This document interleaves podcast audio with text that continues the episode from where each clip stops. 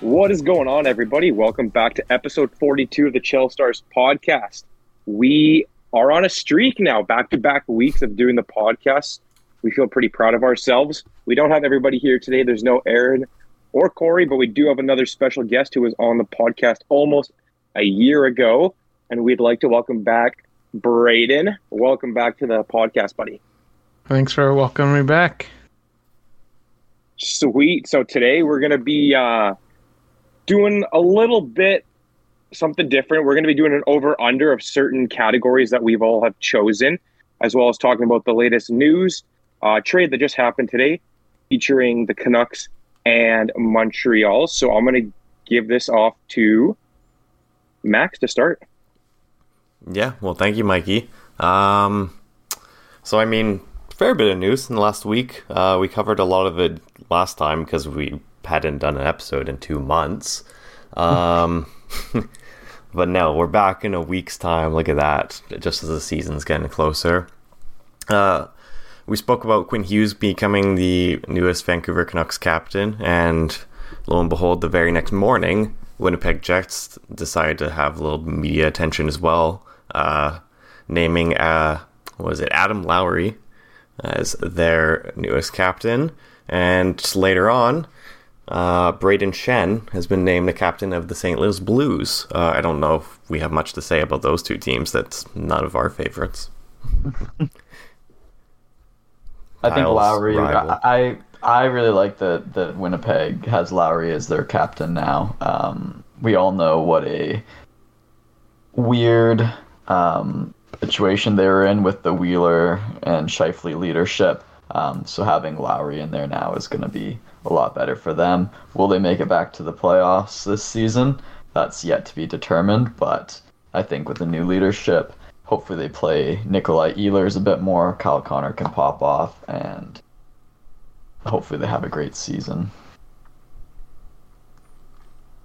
Yeah, I feel like we mention that every year before the season starts that Ehlers needs more ice time, and he's a he Every is inevitable to pop off. And it's like statistically proven.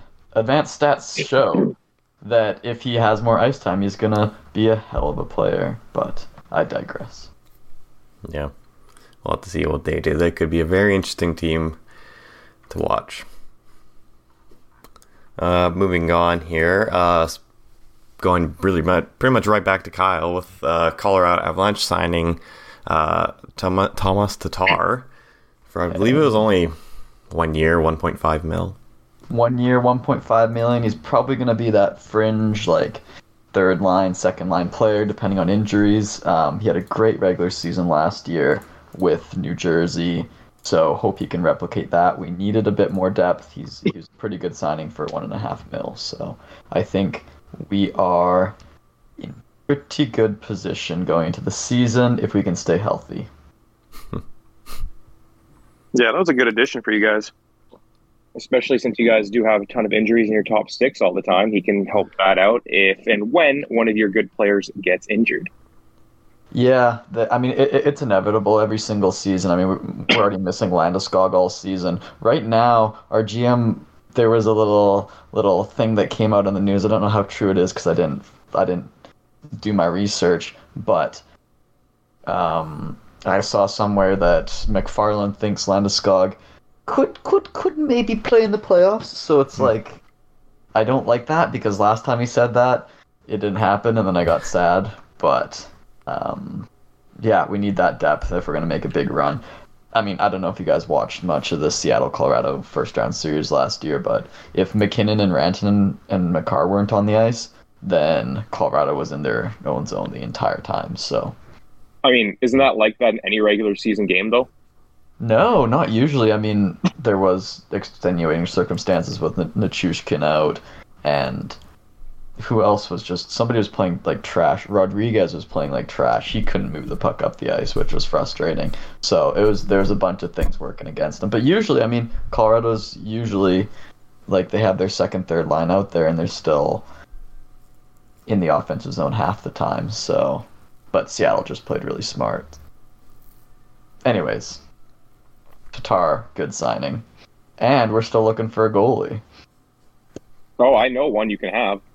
Who you got? I, I think Max is actually just going to mention what happened right now. It would be a great flip for you. There you are. Oh, perfect. Thanks for you. Transition. Thank you, Yeah, Boom. thank you. Perfect. so, uh, earlier this morning, Canucks acquired Casey DeSmith, uh, trading away the recently activated Tanner Pearson off of LTIR, and they also threw in a 2025 third round pick, uh, mainly to cover the salary difference, as they're both one year left. So now the Canucks have a lot of goalies. And hey, maybe the Avs want a goalie.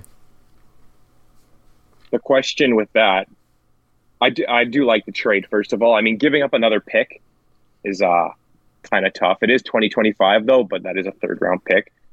Um, does do the Canucks try to move Spencer Martin or DeSmith? Or or Spencer Martin just gets sent down to the minors. Who, who are the Yeah. Vancouver's goalies in the minors right now? Well, They got uh, Silovs. It's that's kind of right now. You you want to give Silovs as much playing time, and then they also got. I, I'm not going to be able to say this guy's name. Nikita Tolopilo. Tolopilo. Yep. Hello, Pilo. Yep. Uh, so he was also a younger goalie who would, would like to have ice time. So I don't know what what they're gonna do. So if they want him to have ice time, they put him in the ECHL and he plays Yeah. 65% of the games. That yeah. Because I don't mean, think the Zach Sawchenko that's in your in your depth is gonna is No. gonna really do much. So he'd be a good backup.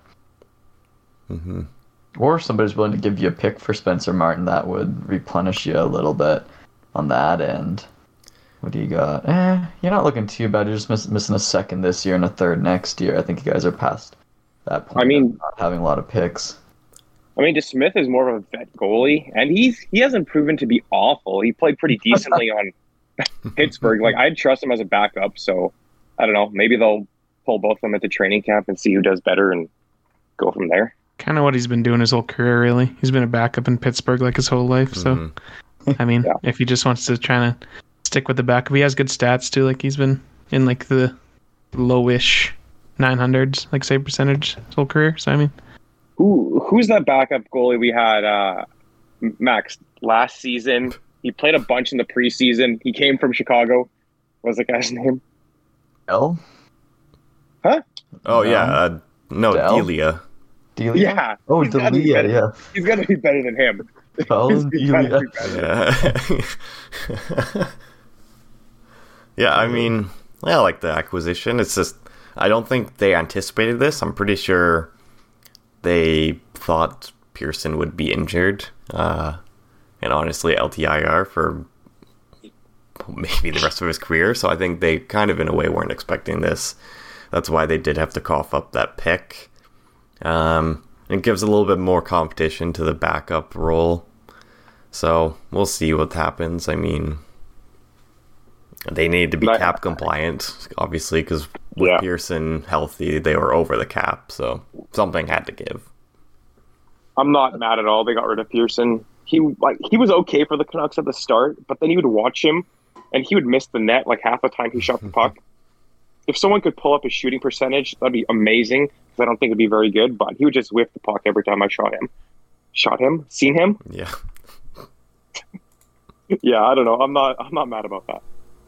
It's good for Pearson though. If he thought his, his injury was potentially career ending, that's that's good that that it's not. That he's able to keep playing, even though his contract isn't really palatable for the Canucks right now. Um, so the past three seasons, his shooting percentage has been 9.1, 8.8, and 5.9. Holy. Yeah. See? Come on now, dude. His his first season with Vancouver was a 21% shooting percent, or 21% shooting percentage. That was on a very small sample size because he got traded that season, and then it just kind of went downhill from there. It's been downhill every year since he got to the Canucks. Yep.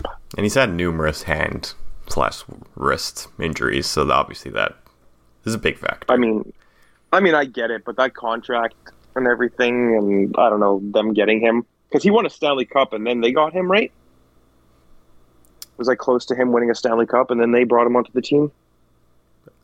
Would have been close, yeah. Came from Pittsburgh and LA, yeah. Yeah. And Montreal doesn't have a bad little team going into next season. They're they're super young. Pearson will probably end up playing like a fourth line role for them. Um, but I mean, they're top six looking at Caulfield, Suzuki, Newhook, Slavkovsky, Dach, and Anderson. Do you think they're going to push for a spot at all in the playoffs? I I can't see them honestly. they just Weak, too I think- yeah. I was just say I think maybe in a few years they might try for a push, but like yeah, I don't know. I they're if they have anything, they have offense, and it's that's Yeah. just not gonna win you. That's not gonna win you games. They're gonna need defense and goaltending, which is what I was gonna talk about. The Habs too. Like they got DeSmith, which I mean he's a backup on Vancouver because you guys got Demko, but he'd probably be a good like at like half season like switching with Allen on Montreal, and then they just got rid of them, which kind of sucks because they don't really have anyone other than Allen. They did like Montembeault last year. I never watched him play, but back to their defense. They have the best defensive prospects in the league. Yeah, that's what I mean. It's just so young Yeah. that right now it's it's a tough look, but I mean, come like four or five years, if Oh, that, it'll be good. You're totally right there. Did you guys uh, see on Twitter that awful giveaway by their uh, first overall pick this year, Reidenbacher, or Reidenbach, whatever his name is? Right, He had some, Reidenbach. he has, he had some really bad giveaway in that prospect. Uh, Yeah, the prospect game was tough. I watched that. The Ottawa one. yeah, yeah, he had a really bad giveaway. The guy missed on the breakaway, luckily for him, but just made him look like poop. I feel like it's good for them to not be too competitive though because of the division they're in too. Because if you look at the eight teams ahead of them, all seven are all going for playoffs. Detroit, Ottawa, Buffalo, Florida, Tampa, Toronto, Boston. Like, oh, Yeah, that's, that's a division. It's a good year to suck, that's for sure. yeah. Even if they, yeah, don't try to suck, it's Because if they were a mediocre team in that division, they're still not making it. oh yeah, Like if they're a middle of the road team, like if they're the Vancouver Canucks, Well, they're not making it. okay. I mean, their defensive pairings do not look that impressive just by looking at them here. Their top two are Matheson and David Savard. I don't know what you're really going to get out of those guys besides maybe some block shots and hits. That's pretty much all they do, anyways. to be completely honest, their power play consists of five forwards. Like they don't have any. They don't even have two way defense. They just have defensive defense. Yeah, their power play. Their power play is Caulfield, Dach. Well, it was Drouin before he left, uh, and then Gallagher and I forget who else was on there. I think Monahan before he got injured. Probably, yeah. Hmm. But yeah, they had their power play consists of five forwards. Hmm. That's hilarious. And it will probably be the same this year. yeah. Jeez. So, good trade for both teams, you guys think? I think so. I think on- I think on paper it's a good trade for both teams, but like as a Habs fan, I I didn't really want it to happen. like mm-hmm. we just needed some a little bit of e- even like I mean, it's not like Casey DeSmith is a Hall of Famer by any means, but like it's better than the backup set the Habs currently have, and like with losing a bit of offense with the Drouin signing, it's just or leaving the team. It's just kind of tough look when you the goalie that you're currently relying on is Allen. It would have been nice to have a some like you know DeSmith has kind of been watching a good team play in front of him. Like the Penguins aren't down low, but they ain't the Habs, you know. So it would have been nice to have a bit of a upbeat goaltender, but I don't know. It is what it is. I think getting Pearson though it's good because you get more of a defensive forward. And when you don't have much defense in the back end, it's kind of nice to have some forwards that got good. Well, had good plus minus. I guess recent years hasn't Probably just that another great. guy for a leadership role too, though. Yeah, that's what I was saying. Like, because I mean, just like yeah, they have all young. They have all young guys, and Pearson's been to the cup. He's played multiple to- multiple seasons in the NHL. Can probably, you know, help coach these guys and how to shoot awfully. Um, but Now, Montembeault, is he any good? I've never watched him play. Had, he had- he had Uh, better numbers than Allen last year, but that doesn't mean much. I mean, he was okay, but they like they used Allen for like the top games. Like Montembeault was technically used for their backup, so they played like he played like the double headers, and he played like Arizona, Detroit, Ottawa. Like he he was like the backup, so his numbers are good. That's I don't know. He he kind of played the lower end teams. He played as the Okay. backup. He's okay, but I, he's not a starter by any means. No, no, that's definitely. He'll kind of forever be a backup, I think. Yeah. Nice. And are you obviously me being a Colorado fan? Are you excited for Alex Newhook edition? I think it's better than the Pearson edition. I think Newhook's going to be a good addition. I think he'll play like probably top six, probably. Hopefully. he'll probably be a good addition to that second line. and that's with, something like- that he never got a chance in Colorado. So if he can get top line six minutes with you guys, Yeah, exactly. I was, yeah, I think that second line's going to be good with him. Like he'll probably play with like Gallagher and Dach or something like that. that'd be. I think that'll be a good line to mix with. Yeah, And I think he'll be a good addition for sure. That's awesome. And was Drouin a big loss, or was he pretty? I it hmm. sucked. I was pretty upset when we lost him. Really? Like he was he played pretty good. Like he had his Okay. moments. Like he, he had his moments of like, you know, what is this guy doing? But Yeah. it's he, was like he can be like that super good kind of all-star mentality player, but it just kind of like I don't know. It's like chucking what like chucking Bedard on the Blackhawks. You know, it's like he's a really good player, but like Montreal doesn't really have any stars. Maybe if Drouin was on the team, say in five years, when like Caulfield develops and they got some defense and stuff, like it just it's hard for Drouin to go from like a high caliber team like the Lightning and then come to Montreal and kind of expect the same thing, and he really didn't. He had to kind of carry the load a bit, and he just didn't. But he still had good numbers and stuff. yeah, for sure. so Like kind of sucks that we lost he had him. a he had a really good breakout season in his yeah, second or third year at the Lightning, and then yeah in in Montreal. I mean, he had a couple good first seasons, but then he kind of lost some confidence and That's why I think there. that's what. Yeah, I think the confidence was it too. It just he, not that he wasn't happy in Montreal. It just you know it's tough being a last place team year in and year out. They In had that. that. They had that Cinderella. Yeah, he had that Cinderella run that one year, and then definitely. after that it kind of died off for him. So it's better for his career to go to Colorado for sure. I think he'll do amazing there. I'm I'm I'm excited for sure. What do we got next, Max?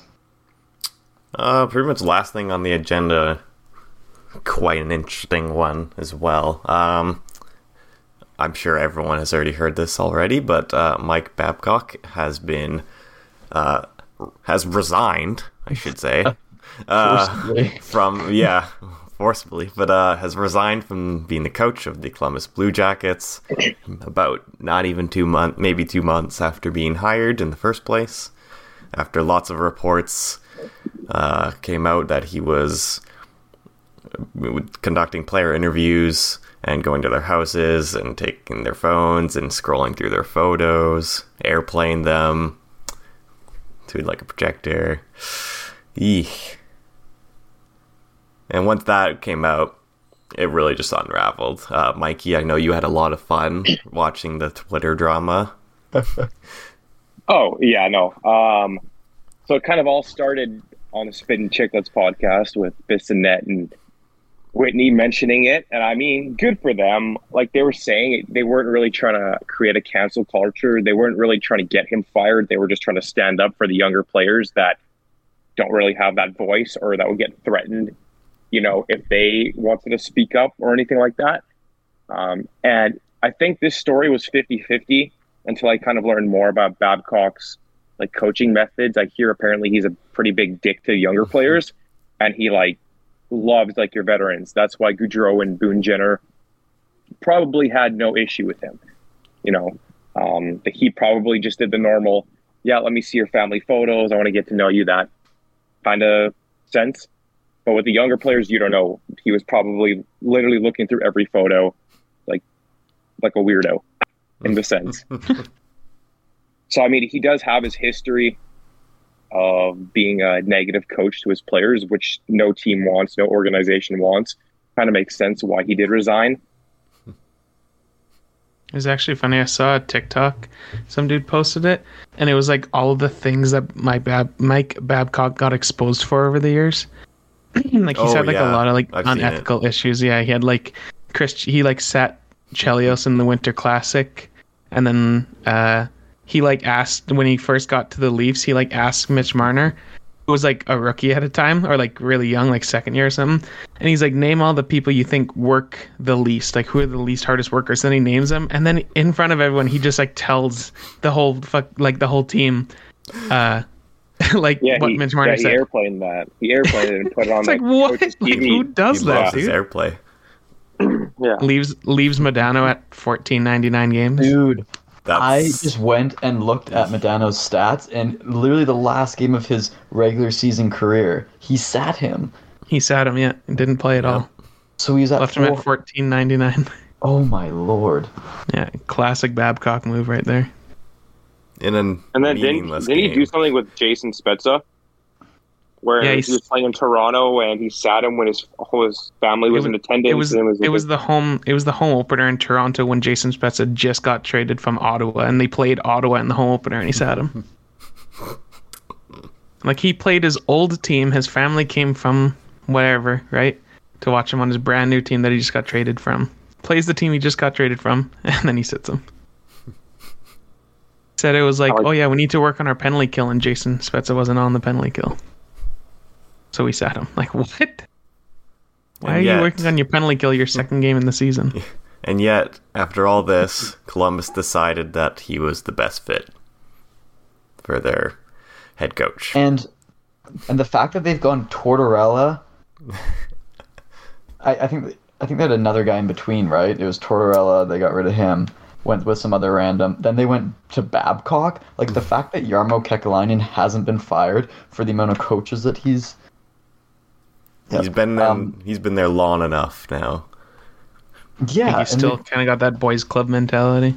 Oh yeah, yeah, they've had zero success, and they just keep on going back to these. Yeah, boys club. Like not that Tortorella's like a bully, but he's kind of a bully. so they just go to these coaches that just aren't working for them, especially with such a young team. Like, what are you thinking? With Babcock's history, I don't know what they were thinking. They've already publicly stated, like I think, who was it? The president. I don't know his name, but he basically said that was a mistake. Like, yeah, He said a major kidding. misstep. yeah, yeah, yeah. John Davidson's their president, and there you go. Yeah, it's quite Now a mistake. Columbus's next coach are going to announce it's going to be Daryl Sutter. Oh, I like would be that. That'll that'll finish the trif- that'll finish the trifecta of high end high end coaches right there. Out of retirement, Mike Keenan. oh. oh yeah, didn't Mike Babcock treat Johan Franzen like shit too? When Yeah, he was like well, dealing with all those concussions them. and injuries. Yeah. yeah. Like- Yeah, he would like verbally berate the guy, and then with all those concussions, he obviously that's a lot of head trauma, so he's having serious depression issues, and Babcock just didn't let up on him. Oh, I must have missed that voice part of it. You get talking about Franzen or whoever it is, right? That's the player. Yeah, Or the yeah. Yeah. Saw that too. That's good guy Babcock right there. Yeah. Mm. So now they're heading into training camp, pretty much less than a week away, and they're still pretty much dealing with all of this drama and have to go into a season where there's a lot of expectations on them. I think they'll be all right moving forward with Pascal Vincent coming in, AHL Coach of the Year. I think they'll be all right. Yeah, very Yeah, young team. I, I, so. it, it sounds like in the hockey world, he deserved a chance to to run an an an NHL bench. So hopefully he's able to do great things. But that just throws me back to when Patrick Roy quit with like a month to go before training camp, and Colorado went out and had their worst season ever. So Ooh. it's it's tough to say what exactly will happen. Um, obviously, with Babcock not being the coach last year, he's not as ingrained in the team decisions, so it won't matter as much. But it's still tough making that um, adjustment with a month to go. At least it was an internal hire. So this Pascal Vincent was already part of the organization, so he knows the players. So that'll, I think, help him. I sure hope so. Yeah. Yeah. Can't go much wrong compared to last season with all those injuries. Yeah, because he was an assistant coach last year with the team, so he has a relationship there with some of the guys. That's probably a great decision for them. Finally, they made a good coaching decision. He was assistant. Third time's a charm. yeah, yeah, he was the assistant last year with them. All right, well that makes sense then. Yeah, for sure. Yeah. Well, that's pretty much all the news in the past week. Uh, there's probably going to be lots more coming up, especially with obviously training camp and really just the regular season coming up really soon. Uh, but for now, I'm going to pass over to Kyle to do a little uh, special, you know, over under topic. I don't know what to call it. Perfect. So season's coming up quickly with us. Um, the the rookie tournament just ended, and we have training camp starting soon. So we were just thinking of um, our predictions for the season, and each of us came up with three over under um, topics, and we are gonna kind of debate a little bit on if we think that this player or this team's gonna achieve over or under the mark that we set. So, Mikey, I'll let you go first. We'll do all three of your categories, and then we'll move to the next dude. Yeah, sure. Um, so obviously I had to bring in the Canucks for this one. Um, so my first one was JT Miller over or under 90.5 points this season. I personally put under. Um, again, this is like 50 50 for me just because he has had good seasons in the past. And if, it, if the Canucks can click and they have a good training camp, I don't see any reason for him to go you know, do anything less than that. But right now, I think under to start. Uh, what do you guys think, uh, Braydon? Um, I also think under. I don't know. I think he just, like you're saying, just kind of needs a little more time. Got to gain some confidence back, and yeah, I think, I think he'll be close though. Like I think that's a really good line. Like I think that's a, a perfect line for where he's currently at. But I think he's just not gonna quite hit the mark. Yeah, fair enough. Kyle?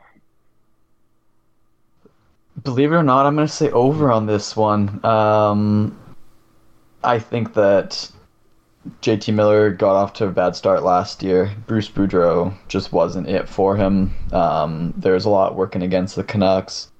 For sure. Not not good goaltending, all that stuff. I think they finished strong. I think Pettersson finished strong, and I think if Miller and PD can find some chemistry early, um, that, that then they're gonna have a good season, and he will be over ninety point five points. Sweet. Finally, some positive Canuck talk from the Avs fan. We love to hear that. and Maxwell, what yeah, do you I, think? I was shocked when I saw that from Kyle there. uh, I, I I also have the over. Uh, I think you guys all pretty much hit a few great points. I think it's gonna be really close, but I really like Kyle's point about how uh, Boudreau and him weren't a best mix, and also starting last season, he was kind of in a weird position because they still had Bo Horvat, so he was kind of like that winger, but then also sometimes like the third center in a way. So I think this year going into it, he's firmly that two C guy. You'll play a boatload of power play, obviously, and even maybe the penalty kill every now and then. And with PD, we saw how they were lighting that up. I think, I think he, I think it's over for sure. Yeah, I really hope I'm wrong on this one because I do want him to have a good season. Um, and Kyle, fantastic point about the chemistry with Pettersson. Their power play, believe it or not, I don't know if the statistics are going to show it, but when they have Kuzmenko, Miller, Pedersen, Hughes, and whoever else on the ice, like their power play moves the puck and they can score. So I'm really hoping I'm wrong on this one and he pops off. But we'll kick it off to Max next.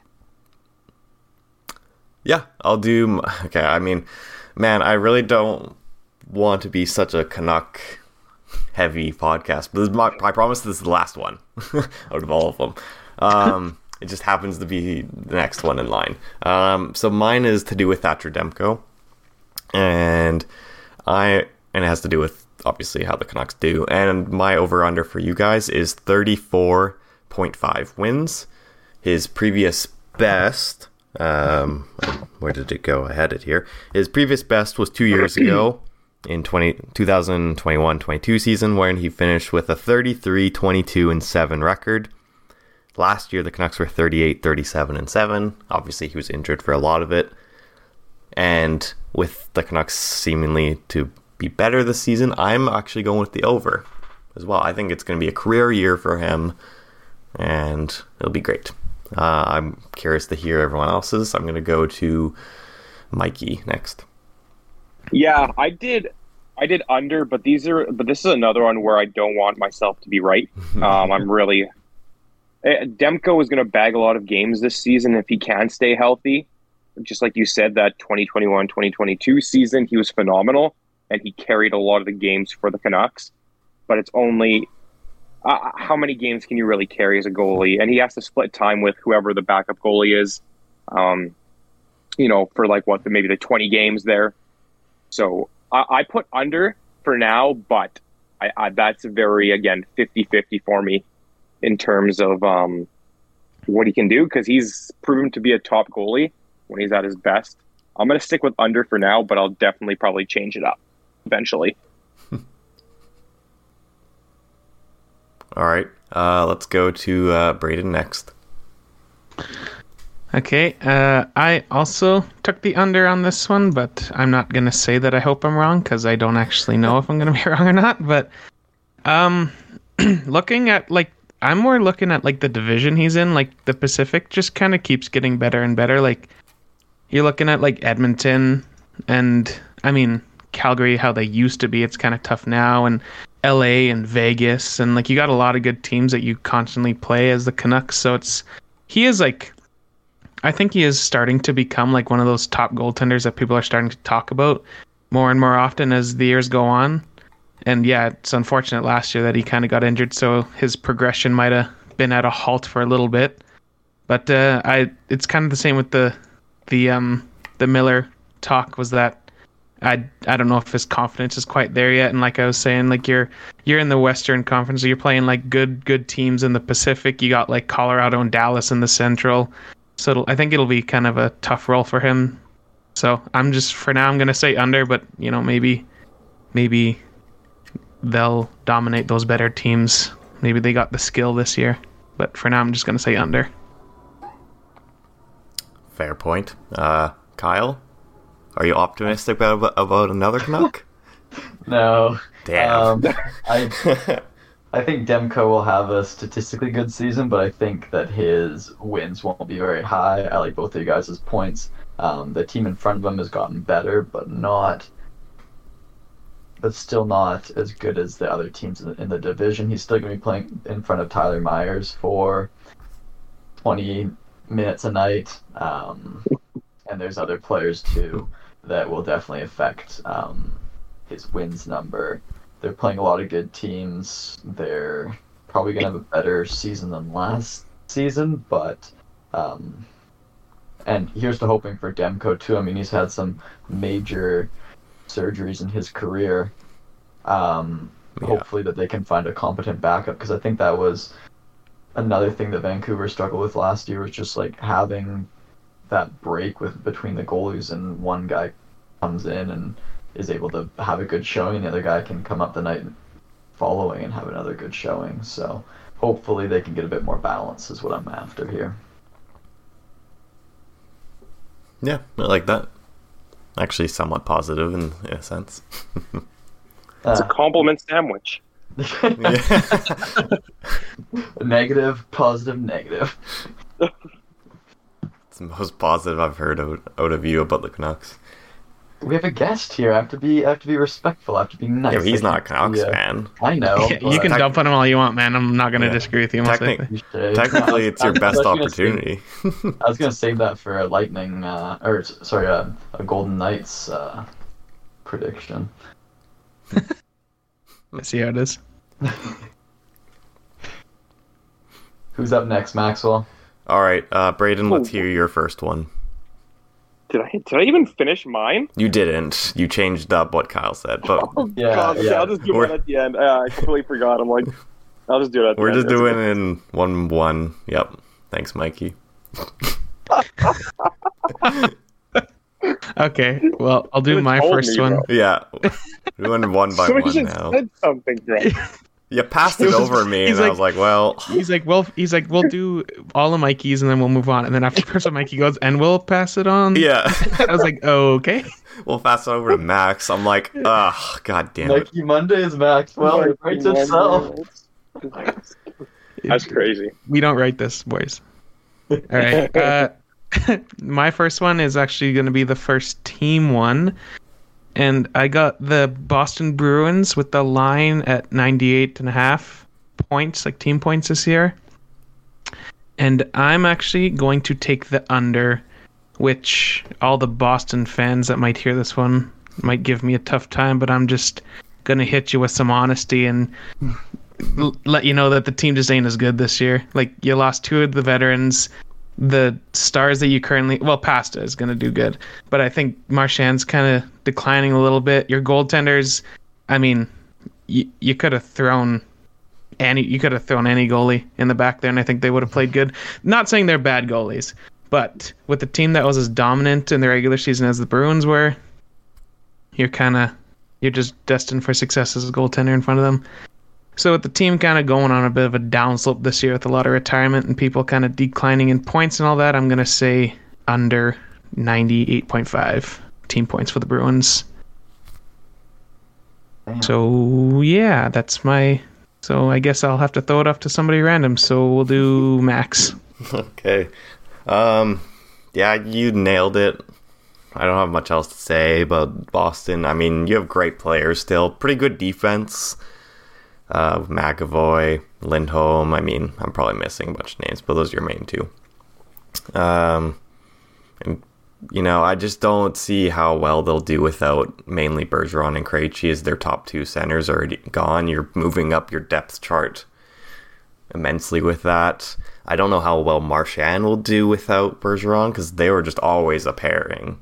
Um, and I think it could easily be one of the, like the biggest point drops year to year in NHL history. So I'm going under as well. Sweet. All right, and then Kyle. Oh, I've been back and forth on this. I've actually typed it differently like three different times. Um, they had 135 points last year, and it just blows my mind that it's absolutely possible that they drop below 100 points this season. That's craziness. That's a 40 point drop off almost. So, ah, but at the same time, they've lost Bergeron, Krejci for nothing. They lost Hall. They traded him away, and then they signed Van Riemsdyk. That's not comparative at all. like those, that just isn't a wash. But then their defense is still so strong. They still have McAvoy, Lindholm. Like Carlo is, if he can stay healthy, it's like good defense.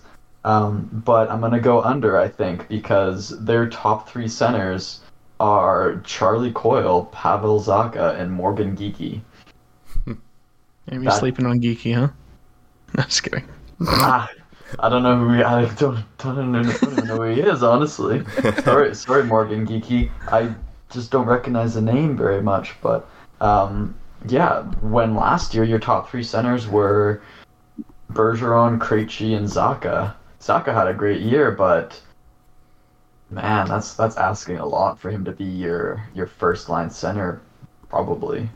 So, um, yeah, the the depth is definitely withered away on Boston a little bit. So I'm thinking under, but we haven't even done our standing predictions yet, so that might change. Plus, last year we said Boston was going to miss the playoffs, and they had the record-breaking season. So, anyways, whoever, uh, Mikey, it's your turn. I think I'm done talking. Yeah, we we all went under with this, and I was saying before the podcast, if they maybe made a trade for another centerman that could fill in the spots of any two of those guys, I would definitely go over, and they'd have a good shot. But that center depth, doesn't look great. And then Kyle made a great point. We were 100% wrong on our predictions last season. Um, I'm just going to keep under for now, and we'll see what happens. Yeah. Sweet. So I guess the last one with who hasn't done a topic yet is Kyle. Yeah, we'll rip it over. I'm doing a- another team one as well. Um, this one I didn't get specific with the points because I don't know how the points are going to shake up, but my over under is Calgary Flames in a playoff spot or out of a playoff spot. And we're going to Max first. I'm taking the under, uh, which is essentially no with your question. Um, Under the playoff mark. yeah, under nada. Um, I don't know. I just don't know about Calgary. Like, there's so much just rumors and everything about them throughout the off season. Sutter obviously got fired. You know, Lindholm, Hanifin. There's all these guys talking about they didn't want to re-sign, and then all the trade rumors, and then nothing really happened. They got rid of Toffoli and replaced them with. Uh, oh God, what was the guy from New Jersey? Anyways, he's not the replacement of Oh, Toffoli. Sh- Sharangovich. Yeah, there you go. It's not Toffoli level replacement, and Toffoli was your best player last year, so you better hope Huberdeau and Markstrom pick it up this year, because or else you're a bit screwed. So I, I'm I'm thinking no, under. Okay. Um, Braydon. I am also going with the under slash no. Just because they uh, kind of this, I I feel anyways, the same kind of situation that Montreal's looking at. They're just the offense is just like it might be there, like uh, they have potential, but everything else is kind of just not working. Like and it's like I was saying about Vancouver too with Demko wins. Like they're in a pretty tough division. Like you got a lot of you got the Stanley Cup winners, you got Vancouver on the come up, you got the province rivals probably taking the top spot if it's not for Vegas. It just they got a lot of tough competition that they got to beat out and I just don't think the team as a whole can make a playoff spot when you got other teams in your division that are just genuinely better. I just don't think they can do it. Fair, that's fair. And Mikey. Yeah, I'm going to say no as well or under. Not much movement in terms of trading. Max already mentioned that trade, the player they added, but losing Toffoli was a big one. They haven't really improved their team. It's going to be the same team as last year. And just like Max said, you better hope that Huberdeau and Markstrom pick up their pace of play. Otherwise, uh, it's not going to look so good for them. And they're probably going to end probably bottom two if it happens like that. Oh, you think a big drop off? wow. It's it's a, it's a, it's a a hot take right there. I guess with Arizona playing in the Central now, I guess it could happen. yeah. Um, I was a bit different from you guys, uh, so I wanted to take up the rear on this one. I have the over. I have them in the playoffs. They missed the playoffs by two points last year, and 90% of their players were underperforming. If we look at their, their goaltending numbers, um, Markstrom and Vladar both had a sub 900, a sub 900 save percentage, but a sub three goals against average. So I mean, that's just wacky luck. All their defensemen, same thing. Like Weegar, after a career year in in Florida, comes over and he has a terrible year. Can he improve even a little bit? Maybe one more win above replacement. That's potentially yeah. That that that shouldn't be too tough. Huberdeau, awful season. Can he play that bad again? Maybe, probably not. So, and there's a lot of young players coming up, um, but I just think the lack of performance last year and the lack of luck um, is going to shift this year. And who was the team that beat them by two two points? Winnipeg Jets. They lost Blake Wheeler and Dubois, two top six players, and they replaced them with Gabe Vilardi, who is slowly getting there. Um, he he could be a good addition for them, but we don't know yet. And Alex Iafallo, who, again, if he whether he can he can live up to Dubois. So I don't know. I think there's potential there. Um, I like so that. over. Um, we'll throw it back to Mikey. Maybe he'll follow the rules this time. Yeah. All right, dude.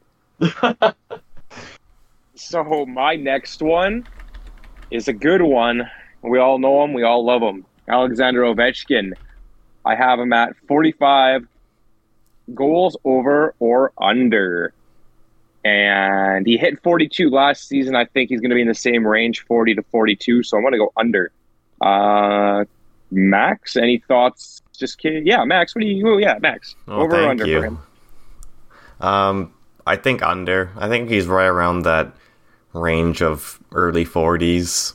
He's, you know, slowly dropping off, but and Washington themselves, I don't think we're going to be playoff bound this year. I don't think they did enough this summer. Uh, so I think it's going to be close, but you never you never know with him, the crazy Russian machine, but I think early early 40s, so just under for me. Sweet, Braydon. Um, yeah, I also took the under here, but as Mikey would know, I like to trash talk Ovi a little bit. I don't think he's not a good goal scorer. I do, however, think he is currently very much so overrated because he is made for goal scoring and we're he's pushing retirement. like the retirement home is just waiting for that phone call. So I don't think I don't I don't think that this might be a hot take genuinely. I don't think it will even be close to Mikey's line, which was what are we looking at? For yeah, I'm my genuine guess for Ovi this year was going to be like mid 30s. I think he's just going to make a decline. I think he's still going to make that push. Like he's still probably the greatest goal scorer of all time. He's probably going to hit if he keeps playing, he'll probably hit that milestone that he wants to hit. But if we're going year by year, I think he's going to make a big drop off. So I don't think he's going to even touch 40, mid 40s like we were looking at for the line. Hot take, but that's my take. That is a hot take. All right, last but certainly not least, Kyle. Over or under? Um, for this one, I'm saying under. I um, just to go back to what Braydon was saying about Ovechkin being in a, or be re- being ready for retirement home. He had 75 points in 73 games last year. He's a point per game player. But anyways, I dig- I digress. Um, yeah, his his goals have been falling off a little bit the last few seasons. Um, but all he needs is 40 goals the next two seasons, and he breaks the record, um, which is exactly why he's still here, and it's what what's keeping him motivated. He's not going to be uh, setting people up like he used to. He's not going to be um, spinning on his back and tucking the puck in the net like he used to. But he'll be over in that in that circle in the on the power play, and I think he's going to put away about 40, but not 44.5. Sweet. And uh, I'll finish up my category here with a rookie. With a rookie. The number one pick of this draft, who has been the most talked about player since McDavid.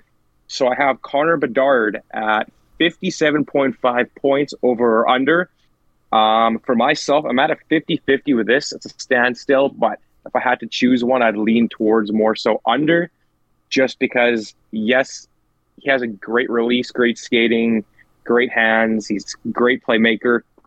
But does he have the size and does he have the teammates to help him on Chicago to reach that, like, he reaches full potential, reaches, you know, he could have a career high, but again, I don't know who he's really going to rely on besides Taylor Hall.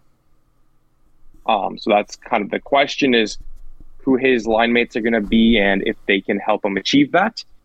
Um, so I'm going to go with under, and I'll go to. Uh, I'm going to save Braydon for last year, so I'm going to go with Kyle. Okay. Um, I mean, whenever when I saw that inside my head, it just screamed over because everything you see about me He's such an exceptional player. The more I thought about it, the more I'm like, ooh, it might be close, but I'm still going with the over. Um, hell, I thought he would be in the in the like a 30 goal kind of guy. Um, maybe not his first season, but I think this first season we're looking at at 25 goals and we're looking at about 35 assists. So that's my guess. Over. All right. Maxwell. So I'm choosing the over as well, and I, I this is probably the quickest one I reacted to out of all these because I think he's just gonna be with Chicago. He's their go-to guy, and he's just gonna be a power play merchant if anything.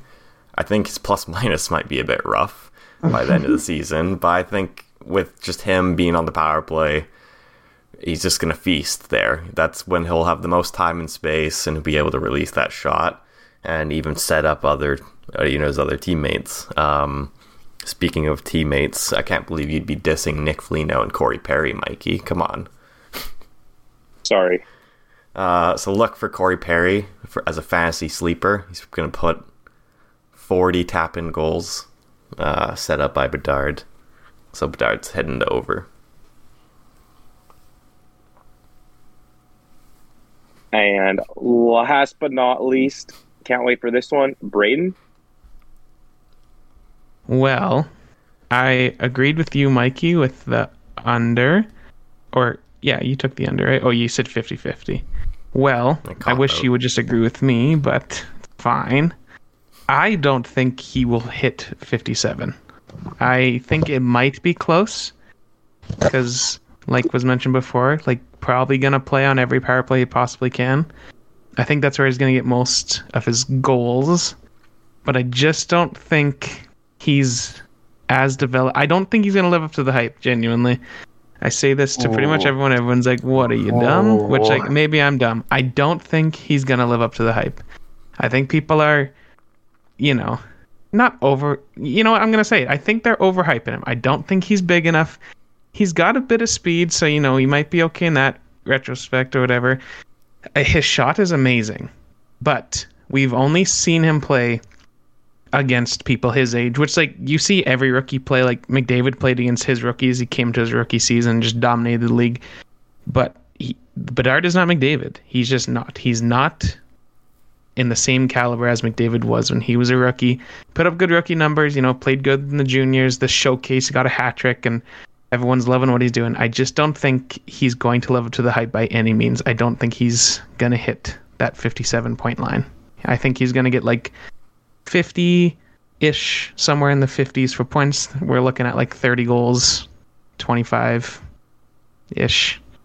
Assists, maybe, maybe a little lower he's going to be Chicago's goal scorer. I just don't think he's he's got the team to give him the assists. I don't think he's got the team to push him to high scoring games to get him points. I just don't know if he's going to live up to that hype yet. He's got a bit of development.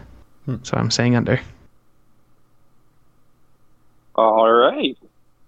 We and then uh, I think Max, we started with you next, so we'll get you to finish yours. All right. So I'll do my two this time. Thanks, Mike.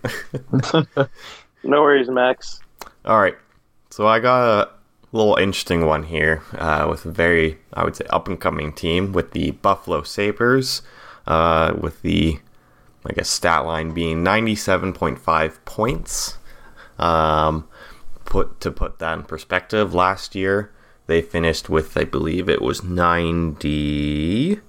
91 points. 91. Okay. Yeah, 91 and that was good for fourth in their division and Tampa was just ahead of them with 98. So I'm thinking bit of improvement, bit of maturity with their younger players. Uh, I am actually going to pick the over. I think they're a really exciting team with a lot of younger players, like I just mentioned. Uh, and I think they're just going to tear it up. I mean, I think they're a very exciting team, and you can look for Tampa maybe to slightly regress. Who knows with them? Boston, we've already talked about. Um, so I'd like to hear your guys' thoughts as well. Hey, Kyle. Yeah, for sure. Uh, one more season, one more year of development for the kids. Um, I I have to go over. I think. I mean, there were some dominant players on this team. I mean, Jeff Skinner had another random career year apparently. Um, Tage Thompson, um, he'll be shooting for for high numbers. Um, Alex Tuch is really rounded into form as like a top line winger as well. Um, their defense is pretty solid. They got a little bit better. They added some size and experience in Johnson and Connor Clifton as well. Um, hopefully, their goaltending is nice and consistent this year. I think Devon Levi is going to have a great season, and I think we're going over. I think they're making the playoffs this year, um, barring any crazy happens throughout the year. But that's my guess. Yeah. Isn't it crazy how Skinner went from like one of the worst contracts to now Dude, no one really talks go, about it? Like whoever's listening, just go look up Skinner and his seasons. Like Jeff Skinner will have one great season and then he'll have one terrible season. One great season and one terrible season. Here, let me get this up here real quick.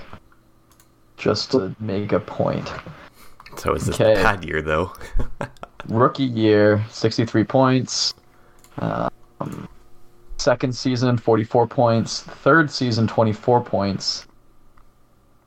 Next season, 54. Then 31, 51, 63, 49, 63, down to 23, down to 14, up to 63, then up to 82 last year. It's like a roller coaster. This guy, yeah. all he does is make money and show up inconsistently. but if he's good one season, he's really good. If he's bad that season, he's really bad. Craziness. That's all I got. Perfect. All right, Mikey. Uh, I went with the under on this one. I kind of want to see Buffalo do good because all of their young guys are fun to watch. Thompson's fun to watch. Tuch is pretty unreal, like most of the seasons he's played. Um, I do want to see them do well, but im- if it's not this season, it'll be the next season where they reach it. So right now, I'm going to go with under for now. My opinions again when the predictions come out for standings, it might change. All right. Fair enough. That's a tough one anyways. Uh Braydon? Uh, yeah, I also took the under on this one. It was really close for me though. Like if if I were to pull a Mikey cop out, I probably would have done 50-50 on this one. but I I did not. I I Hey, think following the rules. I think it's gonna be the exact. I think they're gonna have the exact same situation that they had last year, where they're just gonna have that like one point or like lose by a tiebreaker or something crazy like that. Like the Bruins are ki- like obviously like you guys said we we talked about how the Bruins are regressing big time, and same with Tampa. I don't think they're Tampa's going down enough to not make the playoffs. But like you know, Toronto's gonna probably be in that top spot. And then you know Florida. I mean, they they got a lot of they lost in the finals, but they still got a lot of confidence from that awesome playoff run. Hopefully, they don't pull a Montreal and just make a Cinderella run and then mm-hmm. go for a first round draft or first overall draft pick. But I don't think that'll happen. But I don't know. I think that Atlantic division is just just another toughie. Like you know, maybe we're wrong about the Bruins and they're not going to regress as much. But yeah, I think Buffalo's going to just not quite get to that point mark that'll squeak them into the playoffs. Because we were, I guess, we're kind of talking about points, like it was 97 and a half. I just don't think they'll quite hit that mark because that would pretty much put them in like a division spot, let alone a wild card. And I don't think they're going to hit that. Hmm. Yeah, it's a tough one. It really depends on the teams around them, how they do, and overall, the Eastern Conference is a freaking bloodbath. All right, so my last little over under, it's a little fun one for you. If all of you, yeah, Kyle already knows. Uh, if anyone you, anyone listening knows, we like to joke about uh, about do face-offs matter. Um, MacKinnon, Nathan MacKinnon has been a running joke in our friend group for a while about how he sucks in the face-off circle. So my uh, question for you guys is about Nathan MacKinnon and his his face-off percentage being 45.5% this year. I am choosing the under because he is statistically, that's basically his his career average right there. Last year was about where is it here? Forty four point four. I think he again does very similar numbers, if not worse.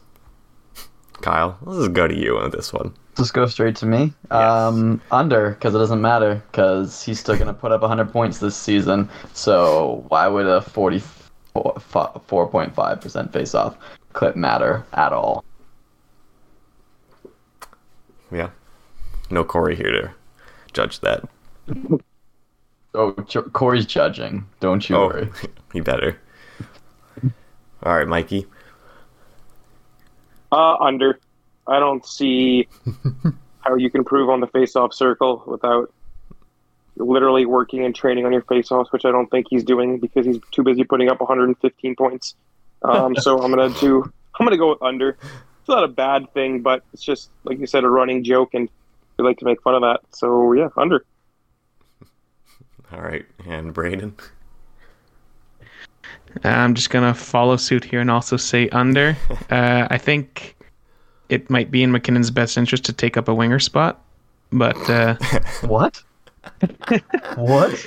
not, not actually. But Okay.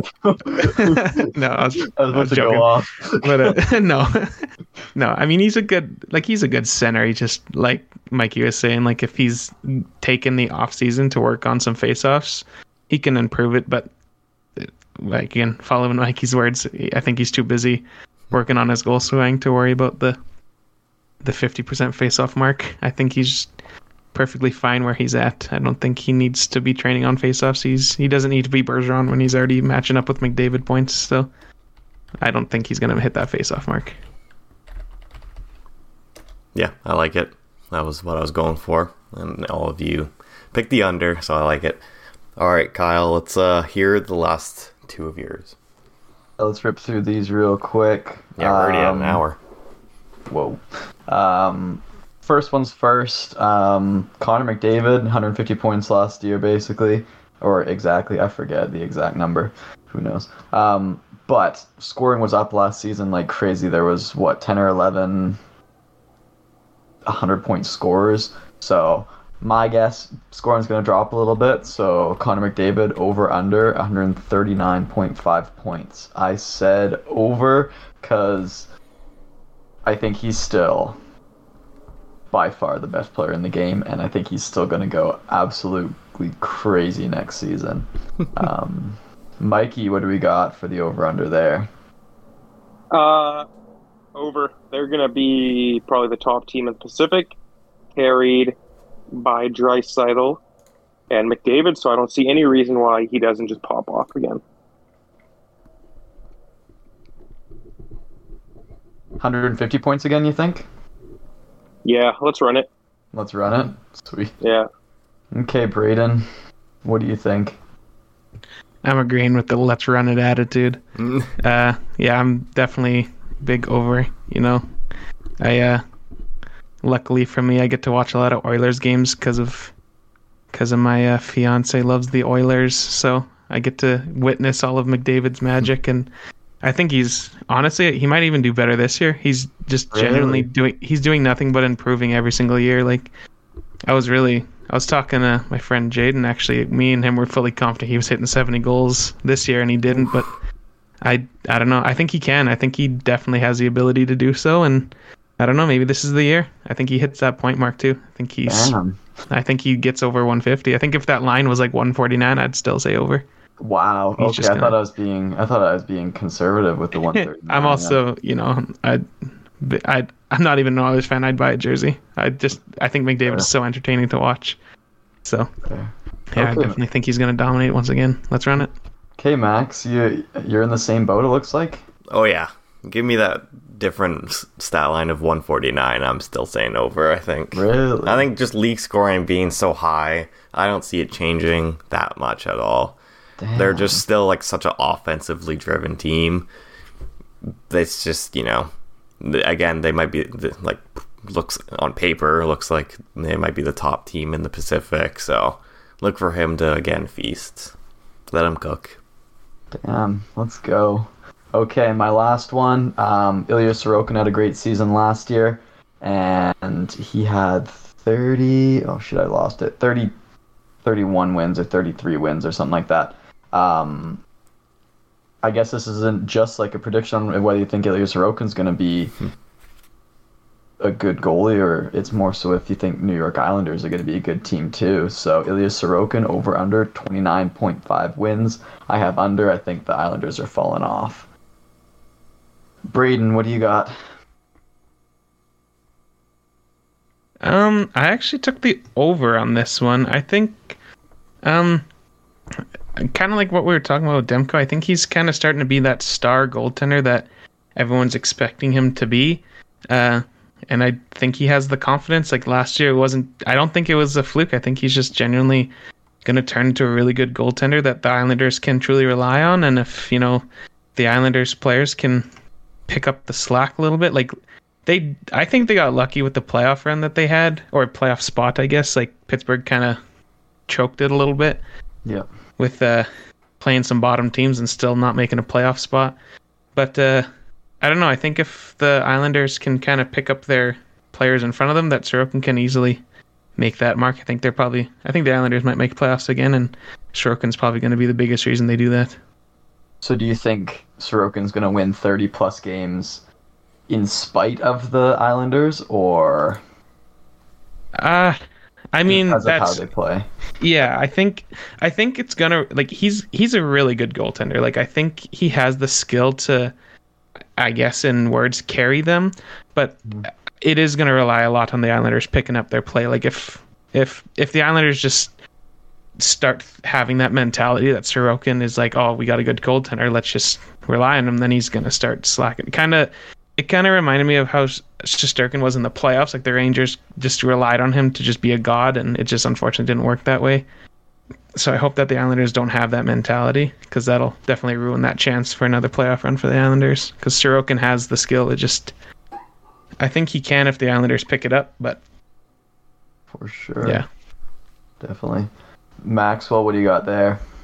Um, a lot of points have been throwing out. Um, I'm going with the under as well. They're very like just mediocre team on right now, and I just don't like their chances in the East. I don't think they really improved. I think Horvat should have a better time than he did in his little short time with the Isles um, there, but I still just don't think Sorokin's going to be able to carry him that much. And he'll play a lot like he did last year and probably be up there for Vezina again, but I don't think the wins are, be, are going to be there. There. And Mikey? Uh, I went with under. Same with all the points you guys made. I just think they don't. They haven't made any moves again, really, um, to help better their team. It's just going to be the same stagnant team that they had the last couple seasons. And with the division getting harder and the teams improving, I just don't see it. So I'm going to go under. Perfect. And we'll pass it over to Braydon for his last two over unders. Okay, uh, let me just get to them here. Make sure I'm saying the right thing. Okay. Well, we did the Buffalo Sabres team, so we'll do one of the players. Actually, looking at my third one, that's actually hilarious what we're gonna do. But anyways, um, so my second one uh, would is going to be Tage Thompson, and I got the line at 99 and a half points. So we're looking for a hundred point season, and I think he's gonna do it. I think that Buffalo is not. I guess I can't say improving to the point where like these guys are gonna go for a cup run, but I do think they're gonna be good enough. Like Mike was saying, like with the points, like um, Alex Tuch, like Dahlin is turning into a nice two way defenseman. I think Tage is gonna be that front runner of their points, and like they they have the potential to have a really good power play. So I I think Tage has the has the skill set to definitely make that 100 point mark. So I'm picking the over on this. What about you, Mikey? Yeah, I went over. Uh, I really liked what Tage Thompson did last season, and the fact that he's only going to keep progressing. I think I don't think he's going to do worse, I'm going to go over, and I really hope he pushes for it because I do like his style of play. Yeah, I agree. And uh, what about uh, Max? Do Max next. Yeah, I mean, I have the under, but I really, I don't want to diss the guy. Like, I think he'll have like a 90, mid 90 season if Buffalo does really well. And that, you know, goes with what I said before with Buffalo being over 97.5 points. Uh, I think he'll maybe be a little bit more well rounded, like a little bit better defensively. I know last year he was just insane offensively, maybe not the best defensively, but um, look for him to do well in the power play and maybe have another five goal game. Alrighty, and last but not least, Kyle. Max stole all my points there. I'm as well. Um, I think that Tate is going to have a better season than he had this year. I don't think he's going to break 100 points, but I think he's going to be in that like 97 to 99 range. I think he's going to play a better overall game, better defensive game, um, and just be an all around leader for that team. I think that's going to elevate everyone, and I think they're going to make the playoffs because of that. Good points all around. Alrighty, so my last point, which is, like I said, pretty funny that I picked Jack Eichel. He left Buffalo and then decided to pop off on Vegas, get himself a little cup. And uh, yeah, so I picked Jack Eichel for 34 and a half goals. So just goals specifically. And I think he's going to do it. Once again, I think he's kind of pulling the pulling the um, you know he's switching teams and i think he's just found a lot of chemistry on vegas and i think he's found a lot of confidence i you know it's he had his he had a season his season best anyways was 36 and that was on buffalo and we all know how he felt on buffalo he didn't even really want to be there didn't like the atmosphere and i mean don't gotta explain it i think every hockey fan knows that jack eichel how he felt about buffalo so now that he's on vegas he's really in his groove just won that cup he's found his chemistry. I think he's just gonna I think he's gonna do super good this year. So I picked the over on the Jack Eichel. And uh, yeah. So I guess we'll move to Max. Uh, I think with a healthy season with him, uh, I, I I think he can easily hit that over mark. Uh, he's a great player. We saw that what he can do in the playoffs. And his best line mates were Marchessault and Barbashev, and they kept Barbashev around. They re-signed him, so I think that line might be actually one of the could be a very sneaky better lines in hockey, and Eichel will be that driving force. All right, uh, what are your thoughts, Kyle? I'm going under on this, and it's not because I dislike Jack Eichel, although he screwed me over in fantasy a few different times. So there's a little bit of beef there, but I think that his all around game is great, and he took like 12 steps forward in his defensive game in Vegas. Um, last year, he had a great season 27 goals. He was on pace for 33 goals. I think he'll match that pace. I think he'll just miss that mark. But again, he is the number one center that Buffalo traded for, or traded to to Vegas, and there's a reason why they won the cup with him last year. So, under. Alrighty. Once again, last but not least, Michael. Uh, I'm going over. Uh, healthy season, like a healthy full season of Jack Eichel is only going to bring wonders to Vegas. And coming off that Stanley Cup win, the confidence is all there for him and his line mates, and the chemistry is there as well too. So I see nothing short of 40, and I hope he, uh, I hope he gets it because he's been a McDavid afterthought for a long time. So we'll see what he does this season. Oh, yeah. Good stuff. Thank you guys very much for uh, bringing those to the to the session. Those were some really awesome over unders. I'm glad that we did that. Yeah, that was great. That was uh, always easy to do and gives lots of discussion and insight to the beginning of the season. No, Max, Uh, it's challenging, and it, it was it was a really good. Uh, Okay, you, you struggled for a lot of I these. struggled. I mean, the amount of times I saw the changes of your answers, Okay, that's true. Yeah, even during this podcast. yeah, yeah. No, I was flipping back and forth on some. Those were Just gotta are- Uh, but it's uh, yeah, you're right. But yeah, Well, I'm wrong anyways, so it doesn't matter which way I go. I'm gonna be wrong. well, then why stress over it? Because I want to be right Okay. desperately. Anyways, take it away, Max. Anyways, well, to finish off this episode, I got another little trivia segment for you all. Uh, it'll be another kind of rapid fire one for you all. Just super simple. It has to do with uh, one of our major news segments, that being Mike Babcock being fired. We are going to go through uh, the so each team's well, we're not going to go through each of them, but we're going to see uh, who you guys. Oh man, I really butchered this. Who the top? You guys are going to name me the top three teams who have been through the most number of coaches since the year 2000. Why? And you're going to give me the top three most and top three least. Rapid fire. Whoever just says the, you know. the Can, team can you can you repeat what the trigger's about real quick? Yeah. it's a it's a hard one to explain. I didn't prepare well. Uh, you're gonna try. You're gonna list who you, you know. You're just gonna blurt out a team name who you think has been through the most head coaches since the year 2000. And if they're in the top three, you get a point. Mm, Six okay. answers here. Top three most and top three least. And go. Um, I think that Toronto's got to be on that list. Toronto is not. What? They are about Florida? middle middle of the pack. Florida, Florida, that's a good one. bang on number one. Fifteen coaches in Oh. since 2000, Wow. Holy smokes.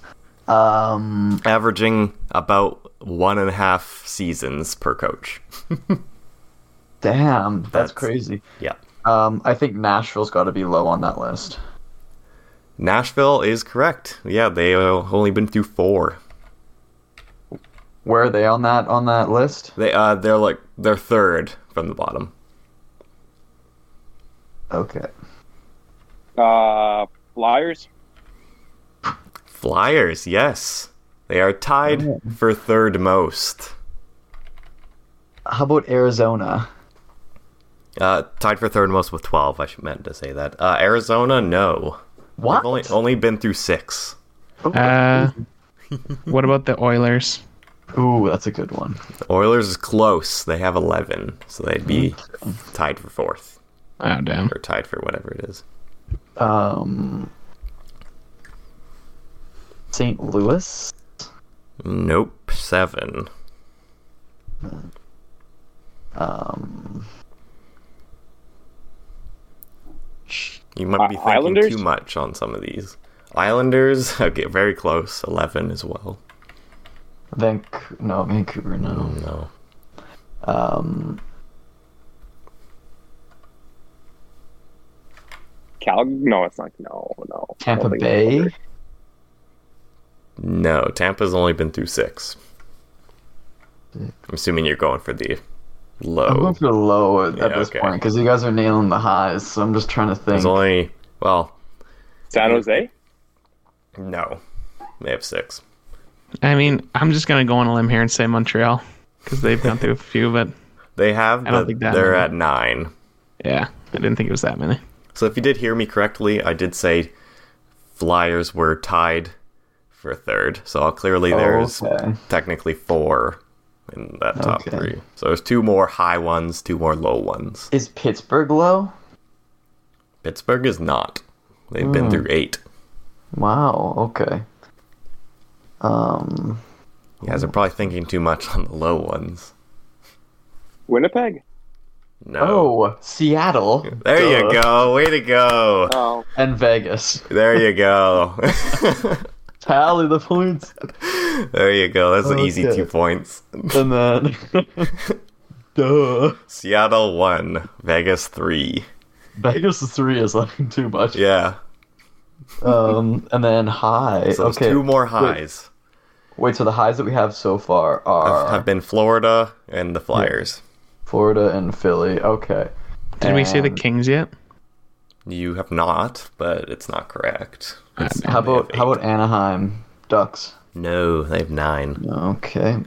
You guys were so close on one one of them.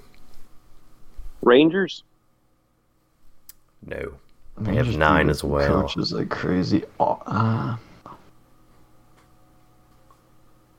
what do you mean so St. close? Louis?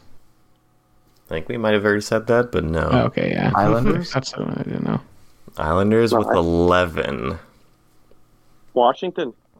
No. Wait, does Islanders not count at eleven? What's the what's Uh, the? the cutoff, you want 12 or more. Oh, okay, okay. There's okay. one more team with 12, and then there's one with 13.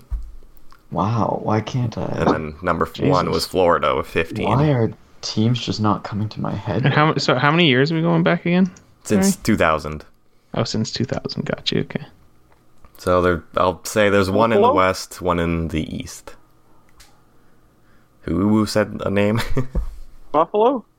no. Buffalo's a good guess. Yeah, Jeez. seven. Yeah, that was a good guess. It's a good one. Minnesota. No. Actually, only I feel like six. we, I feel like we guessed every NHL team. Yeah, you got it. Okay, That's what I one- mean. Yeah. Okay, one in the Pacific, one in the Metro. Oh, Pacific. Vancouver. No. Okay, I didn't think so. That's the first thing I thought of when you said Pacific. what did Kyle say? It is Calgary with 12. Really? Yes. Oh wow! I didn't think they got to that many coaches. Yep. what was the other compy? Uh, Metropolitan. Metro would be. Carolina. no. they can do Capitals? five. I was thinking that too, but I was like, no Capitals? way. So that was the last one. Not the The, Capitals. the Devils. It is the Devils. Oh wow! I didn't get shut out. Let's go, baby. 13. yeah, you, you got one. Wait, so who was the most? The most was was Florida with 15. Oh right, yeah. Then it went New Jersey 13, then Calgary and Philly with 12. Then there's a few at 11, Damn. a couple at 10. Pretty How top many do the. Canucks have? Canucks have seven, Seven. Averaging three seasons per coach. Hmm. Yeah, so pretty interesting list. Obviously, Columbus almost made this list after firing two coaches in the last couple months. I mean, if they continue this trend, then they will definitely make. the Oh yeah, they really hurt their average. and that is it for the trivia. Uh, way to go, Kyle! You got four of them thanks to an easy two with Seattle and Vegas. I just had to stop thinking, and then it just it just worked. I did a Mandarin count. yeah. Oh, that was a gimme for you, Braydon. I didn't. As soon as you're like, we're thinking too hard. I was like, yeah, Yeah, I could. you guys were really. As soon as you said so- Seattle and Vegas, I was like, oh yeah, that was a pretty good guess. Kyle was thinking so hard on the low ones, but I was like, man, you are you need to think a little. Dude, I'm I'm doing like Dan Bylsma, Yeah. fucking Sullivan, trying to figure out who is in between there. Man, that was hard yeah. for my brain to compute. Perfect. So that does it for this episode. Uh, quite a full one here for you guys. Uh, actually, an hour and 25 minutes now. Jeez. Damn, go off. Um, so, yeah, we should be back next week for you. Um, as we get closer, we'll definitely try and get the whole game back together to do some season predictions. And if not, we'll definitely do touch on maybe some fantasy elements as we get closer to our own personal fantasy draft. And for all of you out there who does it. Um, Yeah. And yeah, so that does it. So we will see you next time. Bye bye.